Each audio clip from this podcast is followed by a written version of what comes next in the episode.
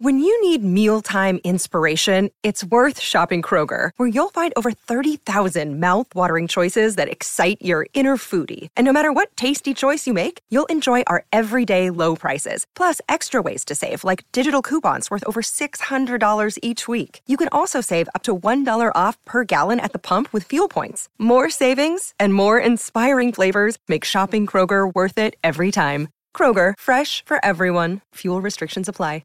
Another day is here, and you're ready for it. What to wear? Check. Breakfast, lunch, and dinner? Check. Planning for what's next and how to save for it? That's where Bank of America can help. For your financial to-dos, Bank of America has experts ready to help get you closer to your goals.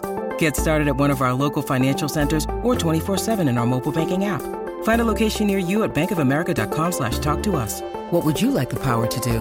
Mobile banking requires downloading the app and is only available for select devices. Message and data rates may apply. Bank of America N A, member F D I C. This place is special. Get asked all the time, where's your favorite place to take college game day? And I say every time, Eugene, Oregon. Yeah. This is the best crowd. Honestly, it's six in the morning here. Yeah. It's dark. It's raining. They don't care. No, they don't. These fans right here, pound for pound, are as good as any college football fans in the country. This program is staged to compete and to win championships. Oregon is going to be in the championship game. Can you believe the magical season this has become? When we watch this film, does our effort beat theirs? Here's Bo Nix. Guns it. Touchdown. Been making deposits. Time to cash a check. Sound at Austin, which is deafening for an Oregon fifteen-point win. Chip Kelly still does not have a win against his former school, and we say farewell. Man, it feels great to be a Duck. Welcome to the Q B eleven Show, presented by Scoop Duck, with Doug, Andrew, and J-Hop. Here are the guys with the latest scoop.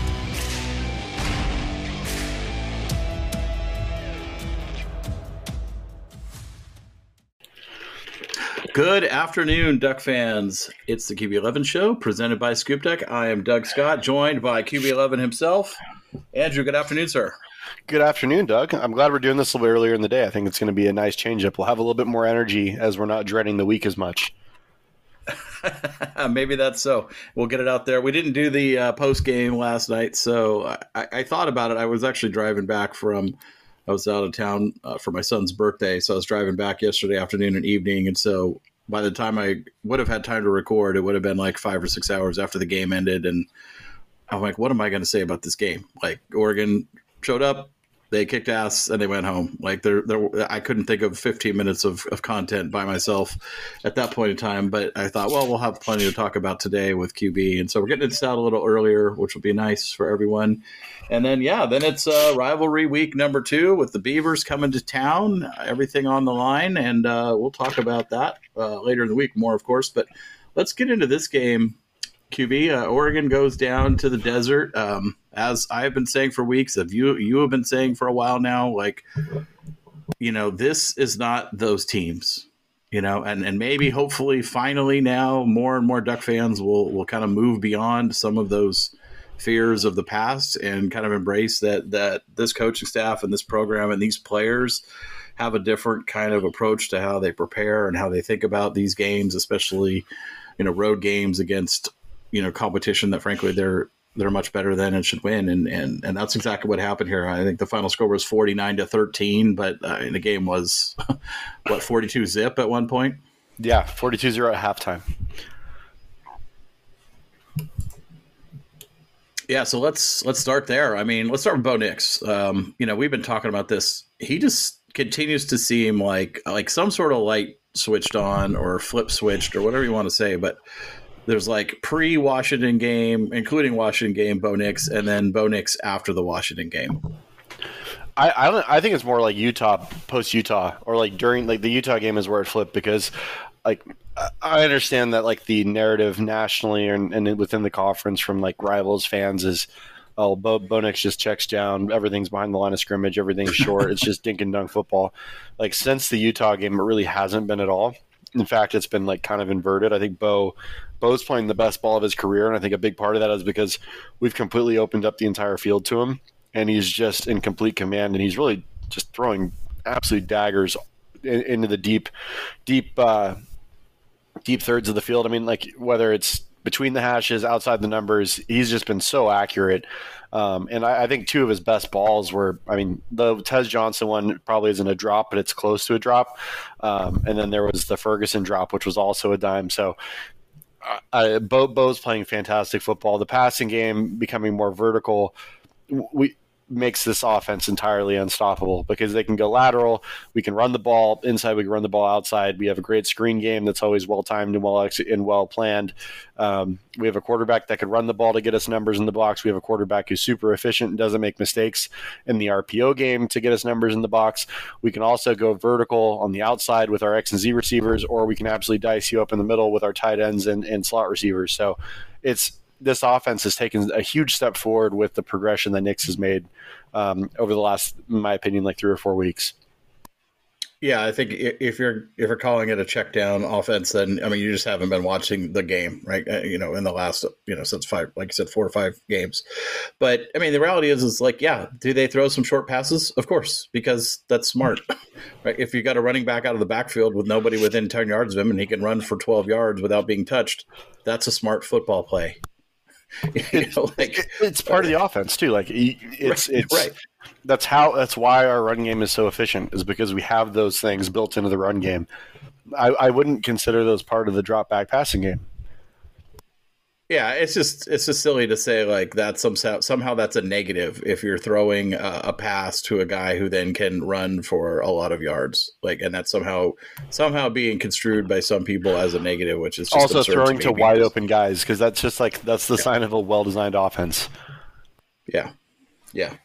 Enough about that. Uh, yeah. Bo Nix, twenty-four for twenty-nine, four hundred four yards, six touchdowds, thirteen point nine yards per attempt. Which is pretty hard to do if you're just throwing balls behind the line of scrimmage. So I think some of those must have been downfield at least, but uh, more touchdowns than incompletes. He also threw a seventh touchdown pass at the first drive of the third quarter, robbed. which was wiped away by, you know, the an offensive pass interference call uh, for a push off on Ferguson, which first of all is a call. We talked about this a couple last week in the Utah Washington game. I mean, it's a call you almost never see made in, in, in football. And, And both the times, you know, last week against Utah and now against Oregon, like they're they're the most like uh, ticky tack. I, I mean, if you're gonna if you're gonna make the extremely rare offensive pass interference call, like at least wait for like a truly egregious like sh- you know push off. Yeah, it was a complete joke. There, there's yeah. no, there's no reason for it. He didn't even make full extension. He had, a, he had a fantastic release, which was not physical. It was more of a receiver release than anything else. Ball was placed well. He just elevated above him and made a catch. I mean, I'm not somebody that gets all caught up in the single game records and stuff, but like he, Bo had earned that one. That was a good ball. It was a well executed play, and then that judge in the corner just couldn't get like couldn't get to his flag fast enough to interject himself into the game in a completely meaningless way. Yeah. Yeah, it's it was puzzling. Uh, obviously, Bo was in command, like we've talked about. Ty Thompson came in, played most of the second half. They obviously were running most of that time, but he did throw four of six for fifty-nine yards, a touchdown, and an interception on a on a kind of a deep out route. He threw the ball late. It, his arm was also hit, so that may have had an impact on that. But it was a bad decision either way. Yeah, the, the his touchdown pass was an absolute dime, though. That was a great ball. His rail shot against cover two right into the hole. Not a huge window, and it was in the only spot it really could have been for a touchdown. So, like, I, I think that the, the signs of his physical talent are apparent. It's just, like, the interception, he still doesn't look particularly comfortable. It's not, like, super fluid with him. Um, but he has gotten a lot better. I would say that both of our quarterbacks have, and I think that's a testament to the job Will Stein's done. Yeah, absolutely. I, I definitely see an improvement in his game this year, and, and obviously he's he's uh, going to be one of the people competing for the job next year, and we'll see how that all shakes out. And that's that's a subject for the offseason talk, and we'll have plenty of that coming up. On the ground game, I mean, it was clear that Arizona was was going to do everything they could to prevent the running game from really get going, and I thought they really they, they did a lot of blitzing in this game, both, but they did a lot of run blitzing too. I mean, they were they were really bringing a lot of a lot of uh, players around the ball, and I think that we saw Oregon just okay. Well, then we'll we'll take those shots downfield and, and score quickly that way. But Bucky did go for sixty-three yards on eleven carries, which was a, a you know good average for him. Jordan James had another forty-eight. Uh, Dante and Jaden both got some late run in this game, and both had a um, you know some nice runs in their limited time too. So overall, the the team did run for one hundred forty yards, which is which is a good number. But the passing game was was the story here. Yeah, yeah. I Arizona State sold out. They played a lot of man coverage. They begged Bo to beat them. I don't know if this was Kenny doing Nix a favor for the Heisman. I, I don't know what it was, but it, it was the decision that they had made schematically that they were going to try to take away the run game um, and make us beat them over the top, and we did, like, very consistently. And Bo played lights-out football, and um, I don't think that they – it's not like they were, like, dominating the line of scrimmage. We still were effective in the run game. I, I think Bucky still averaged over six yards a carry in this game. Uh, Jordan James ran well, but it was just – like, it's one of those cases where depending on what the defense does, your offense is going to skew one way or the other if you're balanced, and Oregon's balanced. And so with um, them playing hyper-aggressive, blitzing a lot up front, stacking boxes, numbers in the box, um, Oregon did exactly kind of what you'd expect them to do in that situation and, and went up top and um, got got Troy Franklin his well-deserved records, um, and he's number one in pretty much every meaningful category for Oregon receivers now, um, as he should be, since he's the best Oregon receiver of all time. Um, and uh, yeah, it was it was cool. We got got Bucky over a thousand yards. You got Troy to twelve hundred for a single season record. I believe, is it thirteen or fourteen receiving touchdowns? Thirteen touchdowns, which is also a record. Still short on the reception record, but it will it will go down potentially as early as the Civil War game. What's the what's the number he has to get to on that one? He has to get to seventy seven to tie it. And he's at sixty-eight, right? Yes, yeah, I think he's right around nine short. Nine, yeah. So it'll, so it'll probably it'll, take the Pac twelve title game, but yeah, but that that'll come down soon as well. So um, it, it it's just it was a dominant performance across the board. I thought the offensive line played really well. There were some fun wrinkles where they had um, uh, Poncho come in as the U tight end and then um, come come across as a wham blocker. That was fun. I saw that. Um, they had stole that from Kansas the week before. I would I would love if we steal more stuff from Kansas, because I think Lance. We'll we'll talk about them soon, but Lance Leipold and that offense are really really fun to watch. Uh, but I don't have a ton to add here. This was just a complete dominant offensive performance. It was fun to see the young guys get a lot of run in the second half of the game, um, and uh, it was cool to see. Uh, this is true on both sides of the ball, but basically, if you're from Arizona and you're young, you played a lot of snaps in this game, which was cool. Yeah, yeah, definitely, and and I, I like to. I always like to see the, the team always seems to think about those kind of little wrinkles, right? When, you know, we, we, when we were playing in Seattle, the captains of the game were all players who were either from that area or, or in the case of uh, Taki, had had played on that team, you know, on that for that team in the past. So, you know, little little stuff like that. I, you know, it's always nice to see. And you know, they got uh, Darian Anderson a catch in this game, and late in the game, he's a walk-on receiver, very well liked by the team, really hard worker. Um, the the room really likes him, and you could just see they panned over him to, on the sideline after he caught the ball, and like all the receivers were just going nuts and celebrating for him, you know, making that play, which is you know the kind of you know camaraderie and connection and the culture that you know Dan and everybody have been building and talking about so much here. Yeah, that that kind of stuff is really cool, and I think that that that speaks to like yeah, Arizona State scored thirteen points in the second half of this game, but the standard was upheld. Like, guys were competing, whether it was a walk-on or a true freshman, um, or somebody who has played a thousand or played six hundred snaps this year, or someone that's played twenty. Um, everybody was playing hard, uh, and everyone was like, you could you could see the connection on the team, and you could see that you could see the buy-in, and I think that's huge. And and these are really good opportunities, and I think that that shouldn't be overlooked. Like, Bo coming out and playing as well as he did, and, and enabling us to get that lead at halftime, gave us essentially a whole half of really quality developmental uh, developmental reps against Arizona State starters for our young guys. Yeah, let's go back over to Troy real quick. I do want to I do want to spend a little time talking a little bit about you know where he stands in the record book and and just kind of. I mean, we're witnessing, as you and I both have said for a long time, I mean, the greatest receiver in, in Duck football history, and I don't think that's um, hyperbolic or untrue at all. So it, for, career receptions. He's now he moved past Braylon Addison and Josh Huff into eighth on the all-time list at one hundred forty-seven. He needs twenty-nine more to tie Sammy Parker for number one. Now, twenty-nine in one, two, three games minimum, potentially four. It's that's it's hard, uh, and I wouldn't necessarily predict him to do it, but it's not out of the realm of possibility. Um, but certainly, even even if he doesn't get that number, he could move into the top five just by getting fifteen more. You know, gets him to top five, so that's that's possible. Single season, as we said, Sammy Parker holds a record of seventy-seven. Troy is now at sixty-eight, which is fourth all time. That one is almost certainly going to fall. Receiving yards, uh, career wise, he's now eighth at twenty-three hundred. Um, he needs about forty yards to pass Jeff Huth for seventh. Probably one hundred seventy to pass Kristen McElmar for sixth, and then another fifty beyond that to get into the top five passing Jason Williams. Now, keep in mind, on all of these lists, everyone else has played four years. He's the only three-year guy on any of these lists. Um, yeah, a single season, he already owns. Sorry, he already owns the single season yardage record, uh, one thousand two hundred twenty-one. So he's just going to add to that. And then touchdown-wise, he is now in a five-way tie, five-way tie for first on the all-time Oregon touchdown list at twenty-four.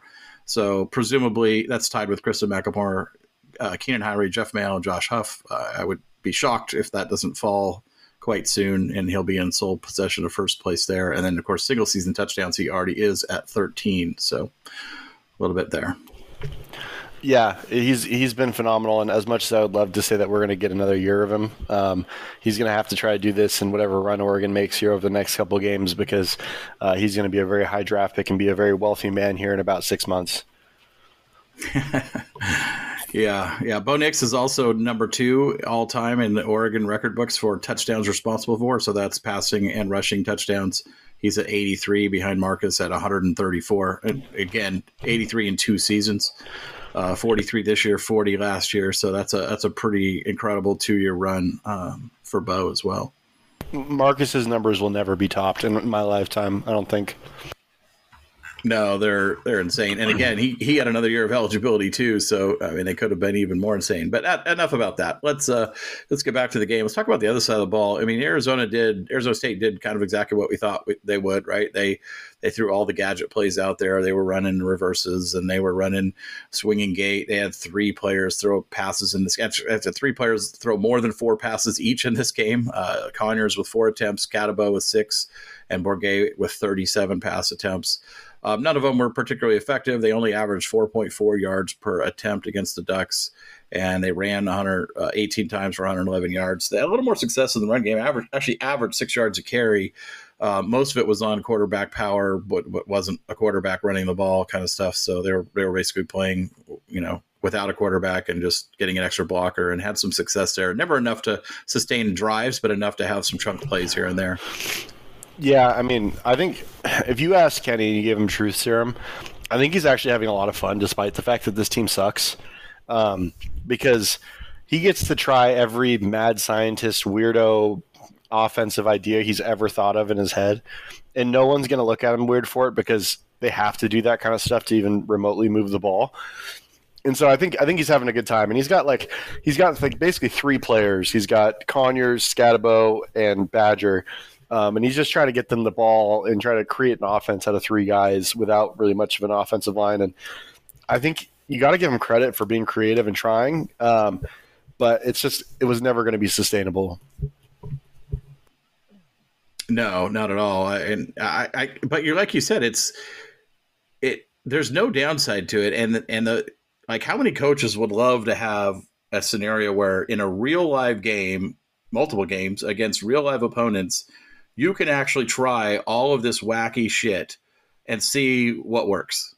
Like that's a that's an unbelievable opportunity, and then you take that away and you, you file it away for next season or some just down the road when when you actually are playing games that matter, and you can bring these wrinkles out, because now you've actually seen, you know, you've you've done it and seen what, what can work, and you know, on against a real opponent. It's interesting.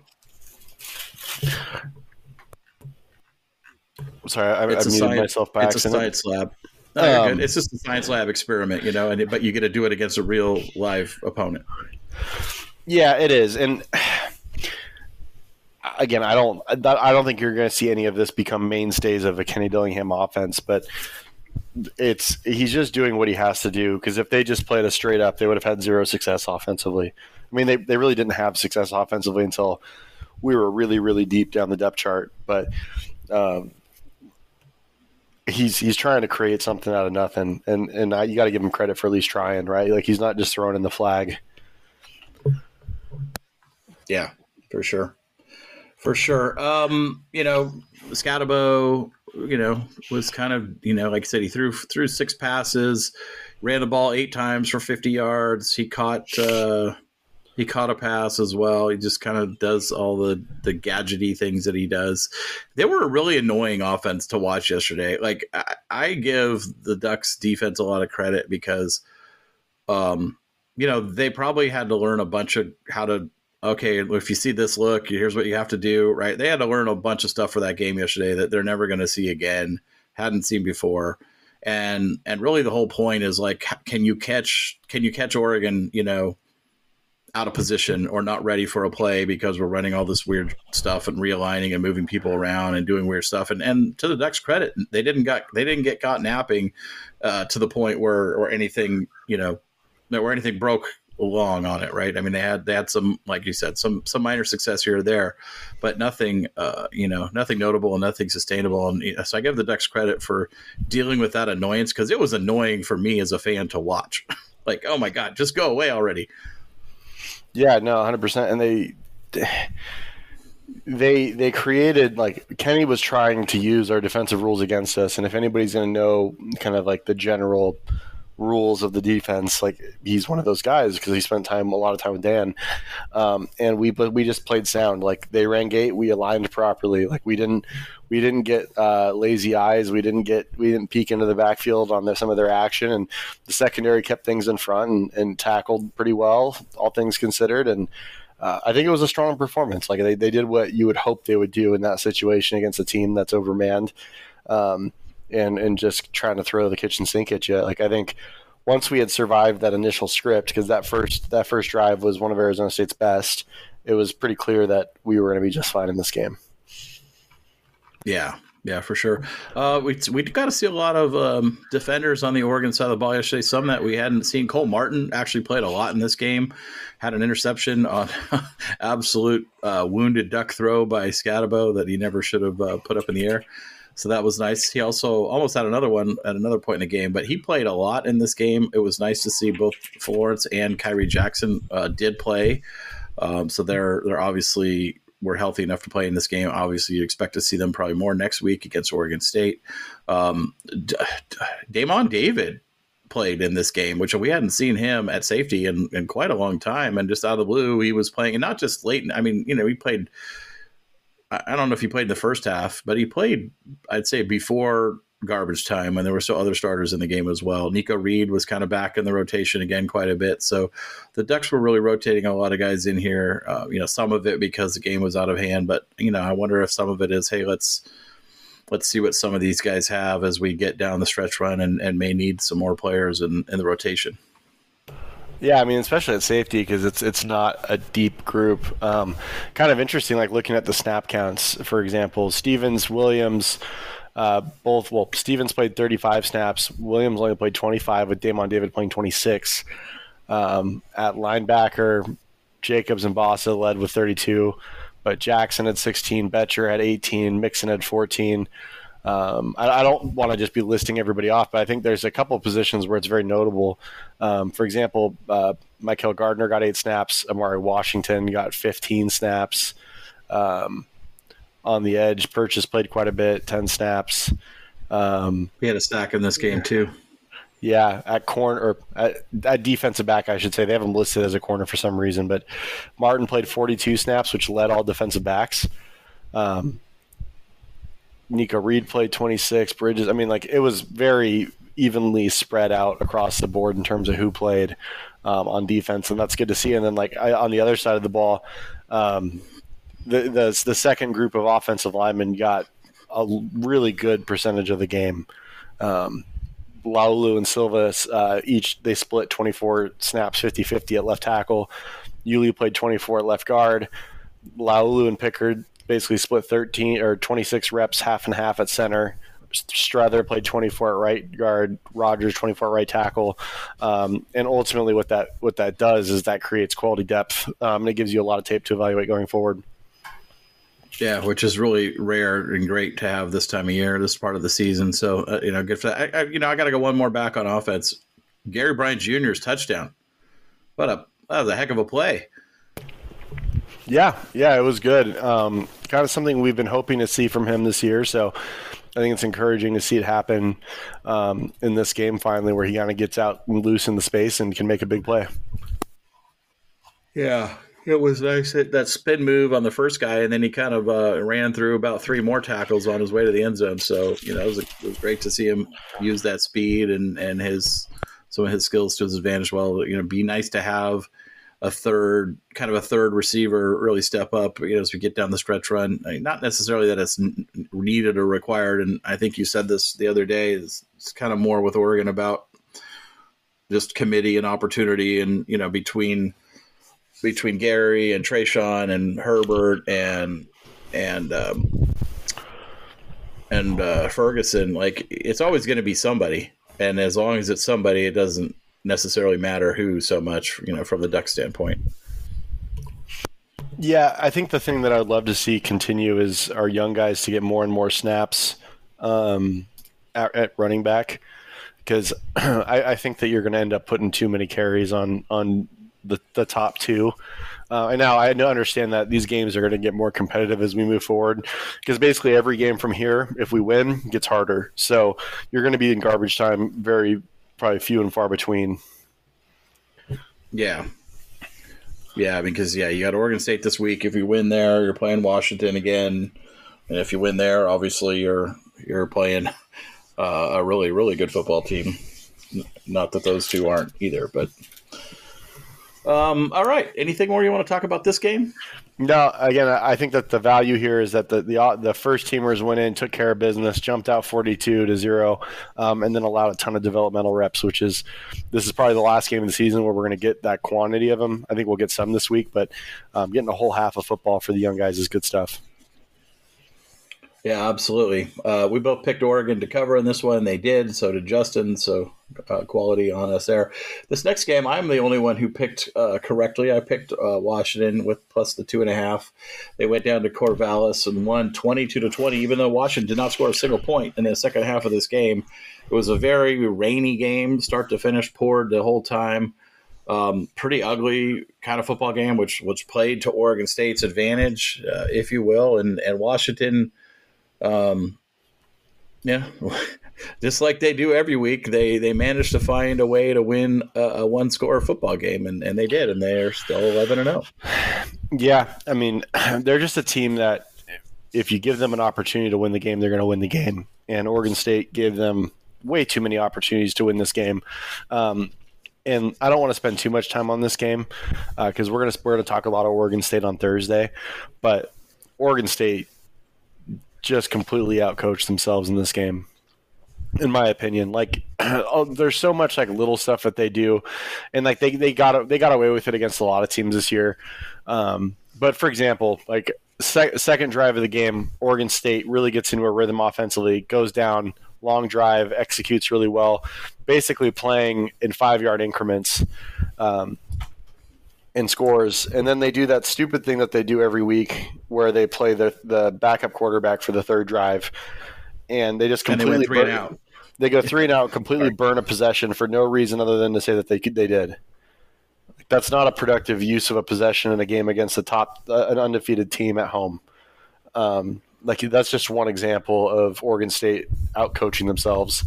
Um, But well, it was right. It was right after it, that was too the, the timing of it. I mean, I know that, you know, they play him the third possession of every game. Apparently, is their thing that they've done forever. But I don't, at some point, you have to look at the game situation, right? I mean, they, they had just had the the safety that their previous possession, right, where they snapped the ball over the punter's head into the end zone, and, and Washington got two free points off it. And then their defense actually stopped Washington at midfield. You know, forced a uh, forced a punt. And that's when you bring in Childs, right? Like, here's an opportunity to kind of take advantage of to take a, a lead bit of momentum. And, you, and your offense yeah. was in rhythm, and then they just completely took themselves out of it. And and then also, like, Oregon State, and, and this is something that I want to highlight going into next week's game specifically. They do absolute. They do almost nothing to recapture a box in the uh, a box count. So what I mean by that is, like, Oregon will run an R P O or run zone read, um, or they'll run the quarterback in order to create create a box a hat advantage in, at the line of scrimmage that would otherwise not exist, to hold a player, put a player in conflict, and to hold him out of the run game. Not only did Oregon State not run, I don't think, a single R P O in this game.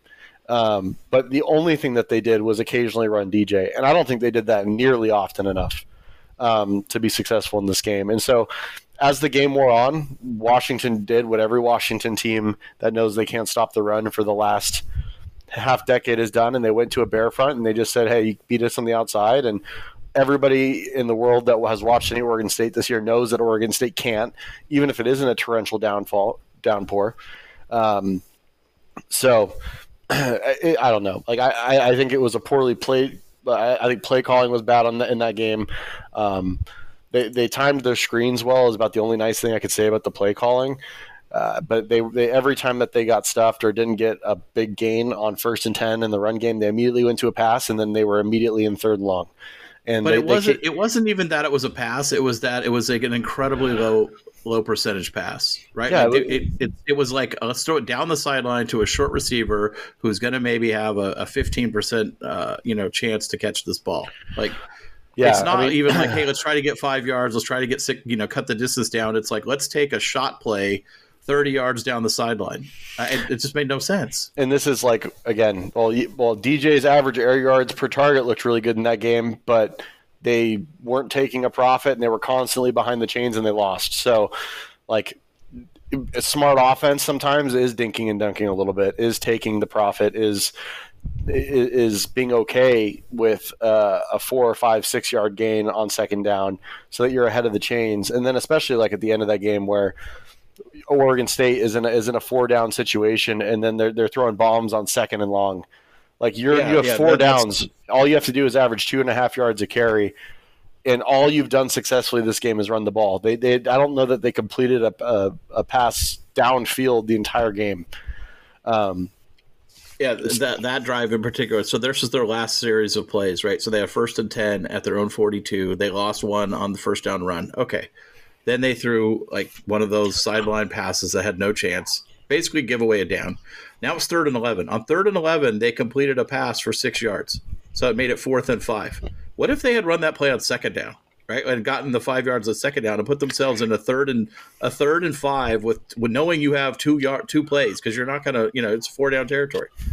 Then you can actually run the ball twice and convert. Like it.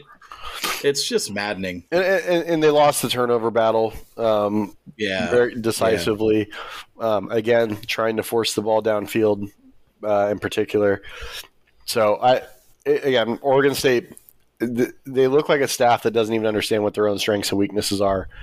Um, the way they called this game, especially given the conditions, like this was a game where you're completely justified running the ball eighty percent of the time, and then in really just running zone read the entire game. I mean, their their their their bread and butter is outside zone. Like, is it really that hard to just not block a backside end and let D J read them? And even if D J makes a bad read, it's probably a plus three play because he's two hundred fifty-one pounds or whatever they said six thousand times on the broadcast.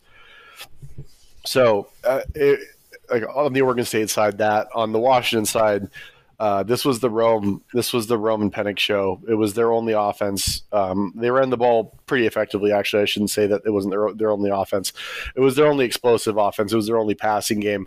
Penix had at one point a ten incompletion in a row drought. Um, Washington was still just trying to chuck the ball instead of going back to the run. I, I don't know what Washington was doing offensively in this game. They got shut out in the second half and still won. Um, Yeah, they only had two hundred seventy total yards in this game, um, one hundred sixty passing, one hundred ten rushing.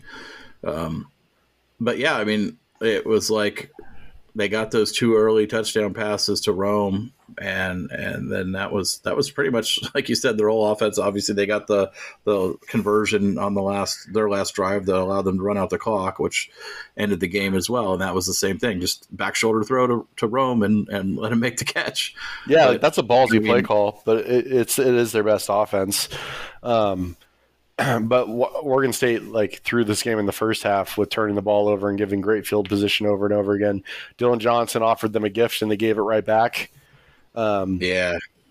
I, I I don't know. I I was uh, as as an interested party. I had bet on or- on Oregon State to win this game. To win this game, um, obviously I had picked them on the podcast, and Oregon State just com- like if if I'm like Michigan State or if I'm U C L A watching that game and I can get Jed Fisch, like I want Jed Fisch. Like that was that was that was horribly managed by the Oregon State coaching staff. Um, And the only reason that game was close at all is because of the conditions. If that was good conditions, Michael Penix and that Washington passing game are going up top for forty-five on Oregon State because that secondary is bad. They, they they were making some decent plays in in the in the weather, but that was more so Penix being off the mark or receivers dropping the ball than it was actually great coverage. Yeah, Washington's receivers dropped a lot of passes, but particularly in the first half of that game.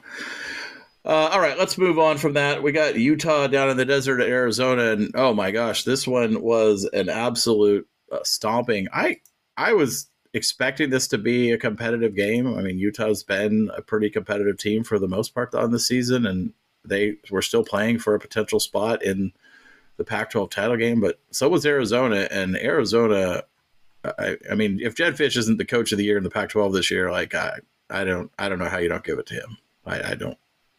I guess I guess DeBoer would be the only other choice, but it's in my mind it's got to be Jed Fisch. They won forty-two to eighteen at home, moved to eight and three, six and two in the conference. Um, they have a they're the if they win and Oregon loses, then they will be playing in Vegas for the Pac twelve title game. So c- credit to Arizona who just rolled it up on Utah. Yeah, they they looked like a way better football team, and like Utah, I, I regret taking. Did I take Utah? I think I did. No, you took Arizona. All right, good. I'm smarter than I thought I am. Um, Justin took Utah.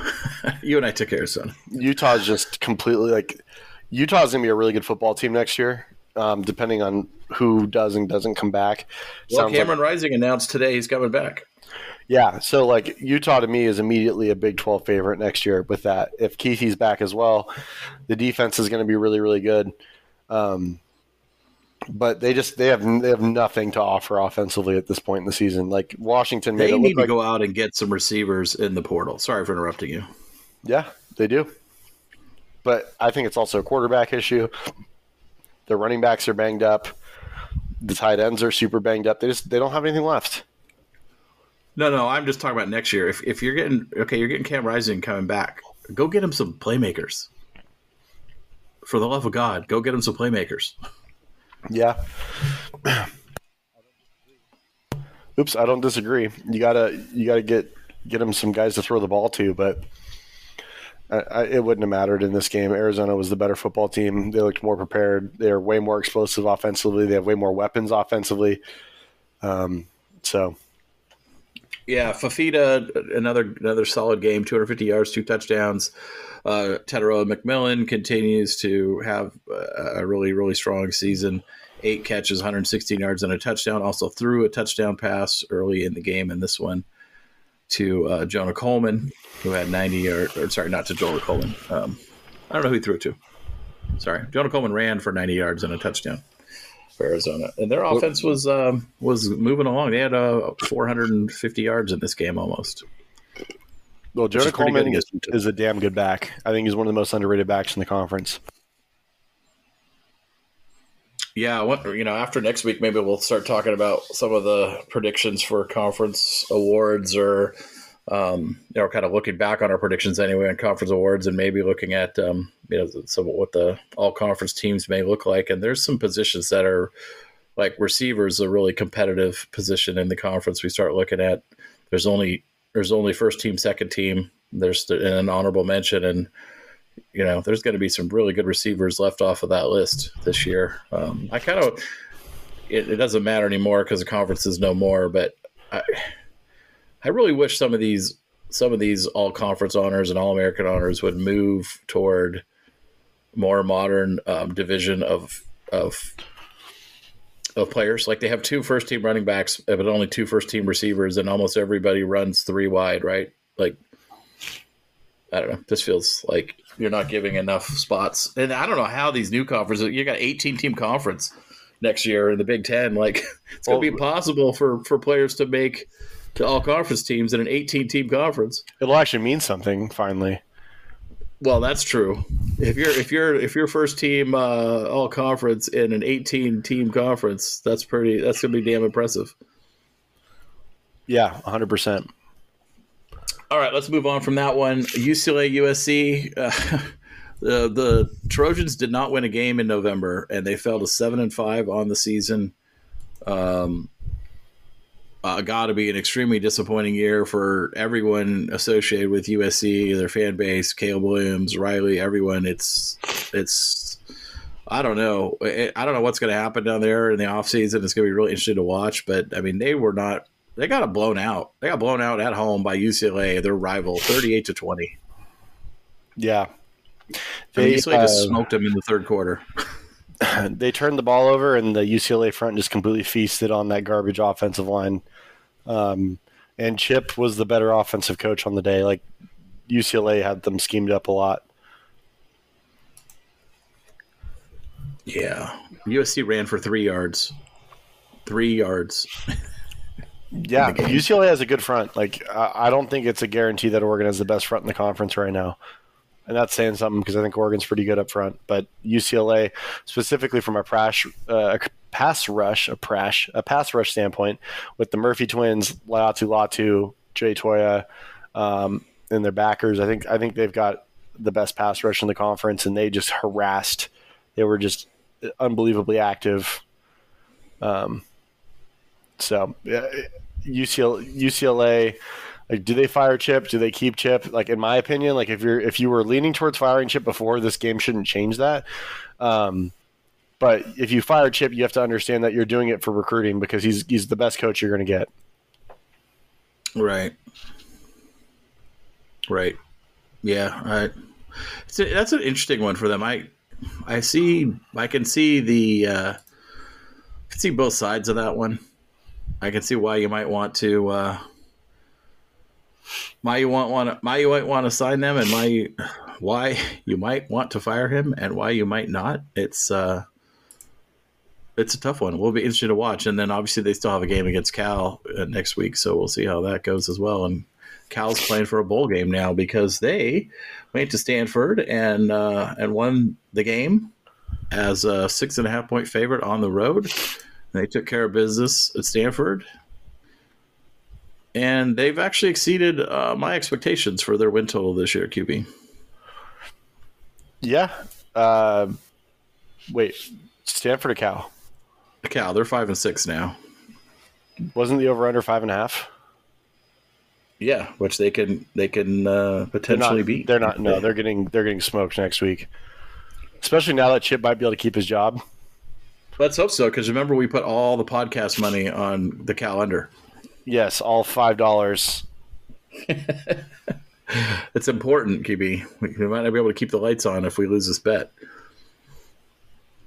Yeah. Well, uh, no, uh, seriously, though. twenty-seven fifteen, Cal. Go ahead. No, it's just that, you know, there's the Jaden Knott um, leads the conference in rushing, put up another one hundred sixty-six yards and a touchdown.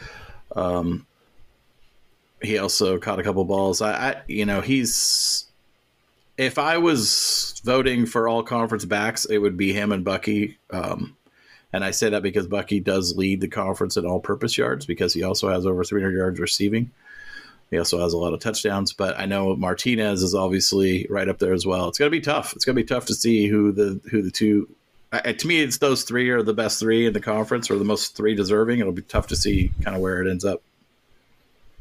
One of them's getting left out. Yeah. I um, I think that to me it would have to be Martinez and Bucky. I think they're the, they're the two best backs, but both based on talent and uh, production. Yeah, yeah. Uh, we'll see what happens. This uh, so right now, Kazat has the most yardage. He's got he's got eleven hundred yards, eleven touchdowns. Yeah, it's it's a it's a three three horse race for sure. All right. Cal gets the win there. Colorado got smoked at home. Was it at home? No, they were on the road. They went up to Wazoo and got smoked fifty-six fourteen. And are the Cougars back? They're now five and six also, with a chance to get to six and six if they can win in the Apple Cup. Yeah, well, they're not going to win in the Apple Cup. They're going to get smoked because they always get smoked in the Apple Cup. Um, but it was good to see Washington State act, act like they cared for sixty minutes on, on Friday night. Um, Colorado's really bad. Um, and yeah, I think they're one and seven in the conference now. Our friend Bud Elliott of the Cover Three podcast has said this really well multiple times, is like, when you're a really bad team that gets everyone's bad, best shot, you're going to lose a lot of games because everyone is excited to dunk on them. And so um, I, they, I posted during the game. Sorry, go ahead. They also lost an offensive line recruit today to Missouri. So um, we'll, we'll see how that offensive line shapes up for next year. Does, wait, does he not believe? Apparently he does not believe. Apparently does not believe. I, I posted during this game on Friday night that um, that Prime Prime's mouth wrote a lot of checks in the offseason and in September, and unfortunately, he's not the one who had to cash those checks. His team did, and particularly his son did. And uh, his son was cashing a lot of checks all season long and in this game uh, from his backside, and, and he got knocked out of this game a couple times. Uh, he's a warrior. I mean, Shadir's a good player, and he's a tough guy. But, I mean, no one can take that kind of abuse and punishment he's taken all season long and stand up to it. Yeah. Yeah, he's he's a baller. Shiloh's a I, – I can't stand that kid. No, I, I think he's a cheap shot guy. I don't like him. I mean, he's, he's got he's got like here. he's got that chip on his shoulder, like the, the less talented brother that knows he's the less talented brother. But his attitude just is unbelievably off-putting. But yeah, but you can have a chip on your shoulder and not play dirty. Like, you know, you don't have to play dirty. And I think he plays dirty. So I'm yeah. not going to give him credit. All right. That's it for the Pac twelve. We will go to the national games now. Georgia and Tennessee. And as expected, Georgia, I mean, Tennessee is a fraud. They're still somehow ranked, Q B. How the heck is Tennessee still ranked in the top twenty-five? They got smoked thirty-eight to ten. They're seven and four now in the, in on the conference. They're they have not beaten anybody good, and somehow they're still in the top twenty-five. Yeah, I got nothing to add. Um, you saw my tweet, obviously. I I have no idea why they're ranked at all. I mean, here's their here's their wins: Virginia, Austin P, U T S A, South Carolina, Texas A and M, Kentucky, and UConn. That's their seven wins. Where's the win? Where's the good win in, in, in that group? Kentucky? I guess. That's it. Um, yeah, Kentucky's not very good, but it's okay. Exactly. A and M, South Carolina. I mean, they lost to Florida. They lost to Bama. They lost to Missouri. They got smoked by Missouri. They got smoked by Georgia. This is not a top twenty-five football team. Give me a break.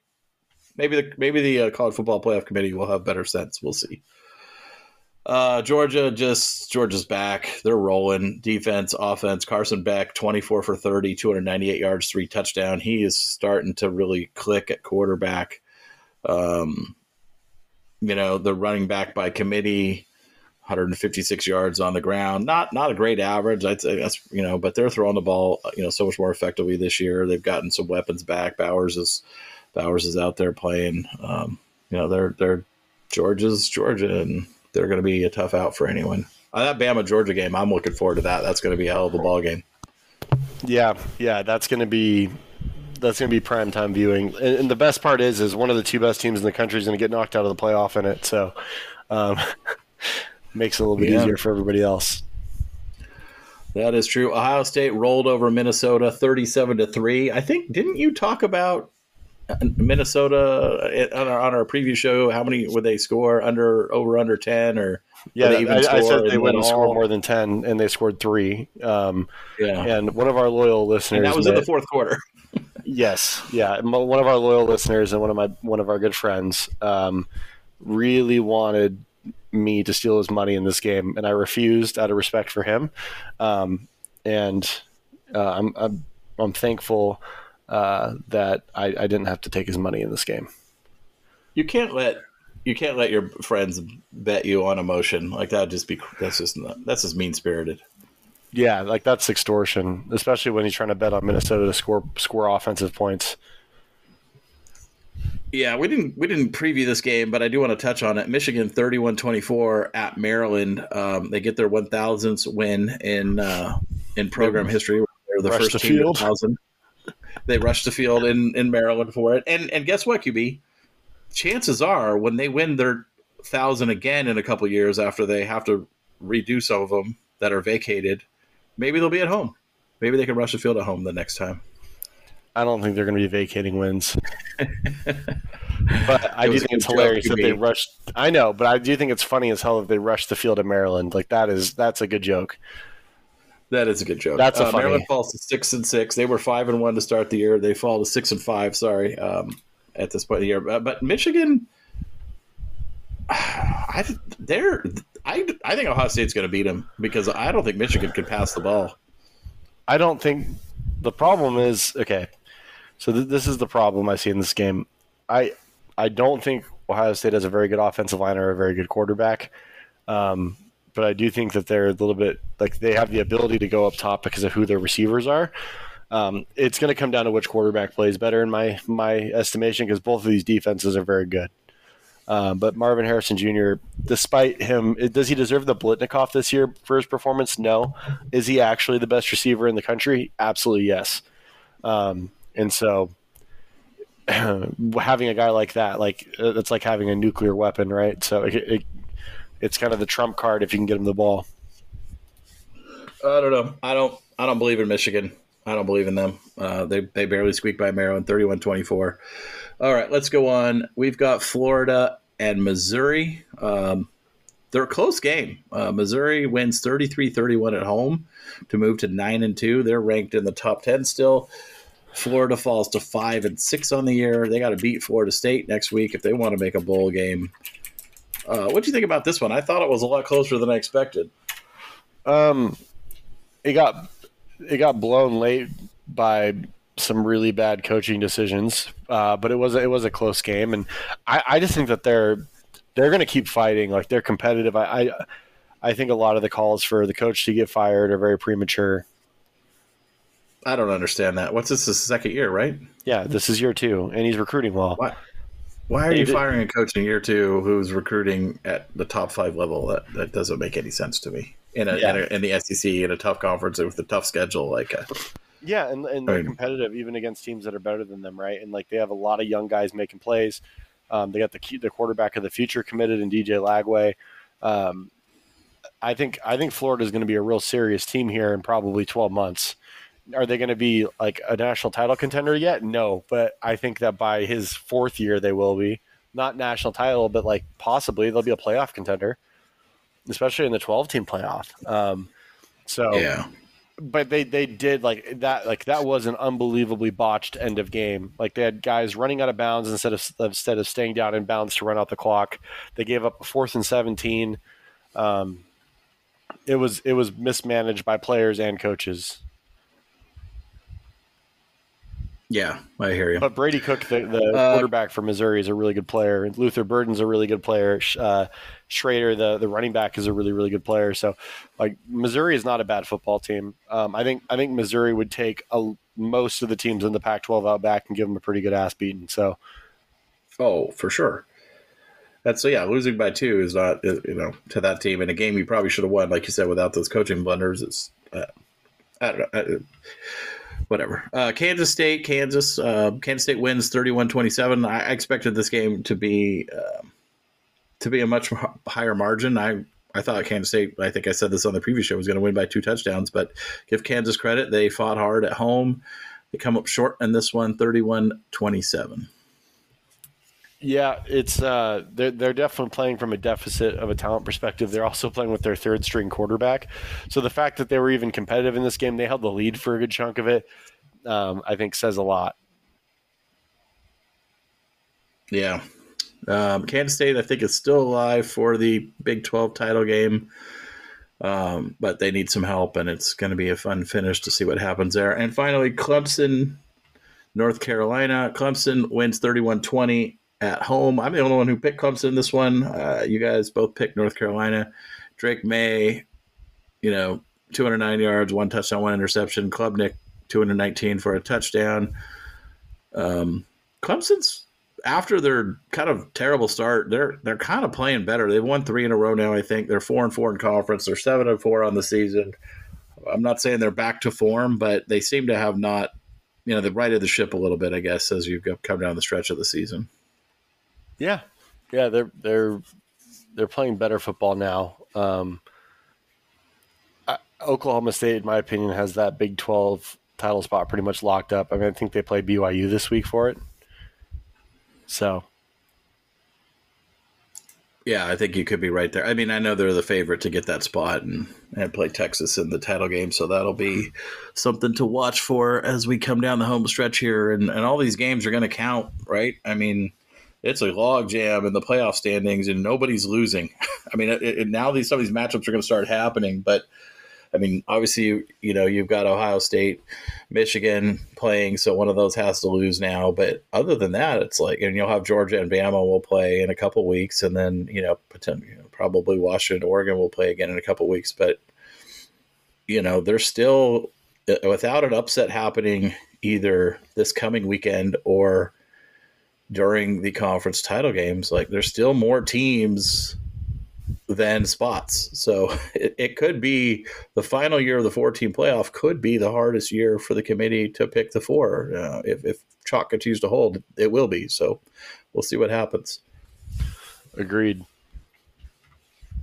Anything more you want to cover today, Q B? Wait, what was our – oh, we got to do our updated well, power rankings. Power rankings, but I also want to know what our records were this week. Oh, all right. You went six and five. I was seven and four, and Justin was five and six. So I will take the weekly crown, which is a rare honor, and I will cherish it greatly because it might be the last time I do so. Um, I'll get the updated uh, seasonal totals for our next episode. Yeah, I don't even. Next year, yeah. We're changing it up. We're not just going to bet every game. Yeah, yeah. Well, well, I got a couple ideas. We'll talk offline because I, I agree. I just, this format's a little bit stale. I want to change it up. I want to do some also, different I'm things next year. Also, I'm tired of getting trolled for not well. having a great A T S like. record when when when I have to pick a bunch of games that I would never touch with a ten-foot pole. I know. I know. Sorry. I know. I'm passionate about that. Blame me. Blame me. I picked the format. It's not not Q B's fault. All right. That he sucks at picking the games that I choose right. and to make him pick. Fuck you. All right. let's let's move on. All right. Power rankings. All right. Power rankings. Party. All right. So uh Colorado sucks. They're twelve. We agree? Yep. Colorado's twelfth. Okay. Agreed. Uh, Stanford also sucks, but they sli- suck slightly less, so they're eleventh. I also have Stanford at eleven. I have A S U at ten. Yes, agreed. And then Wazoo, because they can turn on and off being average or sucking on a weekly basis, has to be the tallest midget of that group, so we're going to have them at nine. Correct. Okay, and then Cal at eight, only because they beat Wazoo head-to-head last week, but I actually think Wazoo's a better team. I would agree with that. Okay. And then Utah, because Utah has lost the head-to-head against literally every team in front of them now at this point almost. I have U- USC here. Uh, wait, I don't have U S C on my sheet. Okay, so yeah, I got U S. I, got, I have Utah twice. You got U S C at seven like me? Yes, I have U S C at seven, then Utah at six. I apologize. I also have that as well. And then I've got U C L A at five. Agreed. Um, because they have a good defense. Um, and then I've got Oregon State, although I don't think they're particularly great either. And then Arizona, and I do think they are pretty good. Uh, and then Washington and Oregon to round out my top. Yep. I think we have the same order for the first time this season, maybe. Yeah, I feel like it's like kind of settled out now. Like I, w- all it took was twelve weeks of the season to kind of figure out where we're at. I mean, you know, you could probably argue between Arizona State and Stanford, maybe between ten and eleven. You could probably argue the flip flop there, but it, it's close. Mm, Stanford beat Colorado. A S U didn't. Yeah, but you have Stanford ahead of you have Stanford below Arizona State, so. That's all I'm saying. Yeah, fair enough. I don't know. I, but yeah, other than that, I, it pretty well settles in. It's hard to it's hard to really move anyone up or down with any I mean, I guess you could argue Washington over Oregon, and some people would, but well, uh, you know, my rankings aren't transitive, like, but but head to head does matter some to me. But like, if we played these games right now, Oregon's going to be favored against everybody. Washington will be favored against everybody but Oregon, and Arizona would be favored against everybody but Oregon and Washington. Yeah, like, those are the three yeah. best teams with, right. with a bullet um, in the conference. So. Yeah, and then you've got, I mean, Oregon State, U C L A. Those are kind of like, it feels to me like Oregon State, U C L A, Utah, U S C. They're kind of all somewhat interchangeable. Like, I could see any of those teams beating any of the other ones. It's just kind of becomes a matchup thing. Who's playing at home? Who's who's on that day? Kind of thing. Yeah, but yeah, I agree. And then you get to the Cal, Wazoo, Arizona State, Stanford, Colorado. I mean, Colorado's the worst. I I, I think that's pretty clear. Um, I just I I'm like. This is going to sound stupid because it, it goes against my own interest. Anyone saying that this is the best conference in college football is drunk. Like, this is not the best conference in college football. It's not. It's not. It's not. It's not. Is it better than the Big Ten right now? Yeah. But I, I think that yes. I think Penn State would put everybody from three through twelve in a wood chipper, and they're the third best team in that league. So um, I just think with the Big Ten, like after Penn State, it's a steep drop. So, I think, I, but, you know, I don't know. Like, does think, does Oregon State score a point against Iowa on a neutral field? I don't think so. Like, yeah. I, I think Iowa would just slowly. I guess I'd say it's pretty. I'd say those two conferences are pretty comparable. I, then I would say Iowa would slowly punt Oregon State further and further into their own territory until they get a safety and then win two zero. That's that's that would be my prediction uh, for I uh, over. Uh, I'd take a, a, a game total of under two and a half, with the only points scored being Iowa defense scoring a safety or a pick six. Well, I, I guess I. Sorry, or, I didn't mean to or D J U throwing a pick six to Cooper DeJean that gets re- re- returned for six. I yes, I know that he's hurt now, but uh, like. I don't. I think the Pac twelve is still garbage. I just think that Oregon and Washington, for the first time, you actually have two really good teams at the top in a while, um, and I, I think that'll show on Friday when Oregon plays Oregon State. What this season has clar- solidified for me is something that I've been saying for five, six, seven years: is I actually really hate the whole conference versus conference narrative. Uh, I find it completely uninteresting. Um, and stupid, quite frankly, because let's let's just compare teams. Like, that's what we should be doing. Like, which teams are better than which other teams across the country? And like, you know, you know, so instead of saying like, oh, the Pac ten is better than the Big Ten, or the Big Ten is better than the S E C, or the S E C is better than the Pac twelve. Like, let, let's just say like, okay, Georgia and Alabama are, you know. Here and and Washington, Oregon are here, and and Penn sorry, Penn State and Ohio State and Michigan are here. And let's take all of these teams that we know are really good teams, and let's figure out the order of them instead of like having this stupid like argument by extension around which conference is better than which other conference because you know the seventh place team, the seventh best team in one conference beat the ninth best team in another conference in a game in September, like. I just I was I just hate that. I'm so glad we're moving to this Power Two structure because now we'll actually be able to talk about the teams, you know, a little bit more and the conferences a little bit less, hopefully. Yeah, yeah, I agree. Um, well, I mean, it, it'll still be a conference thing. It'll just be like Big Ten and S E C fans arguing with each other every year about which conference is better. Yeah, it's just I'm not interested in which conference is better. I'm interested in which team is better. And and thankfully, we're going to have a twelve-team playoff, and so we'll all know. Yeah. All right, Q B. Anything else? No, I've got nothing to add other than uh, go Ducks. Um, I'm really excited to beat the absolute piss out of Oregon State on Friday. Um, and uh, I think that we're probably going to play them again. I don't think this is going to be the last time ever.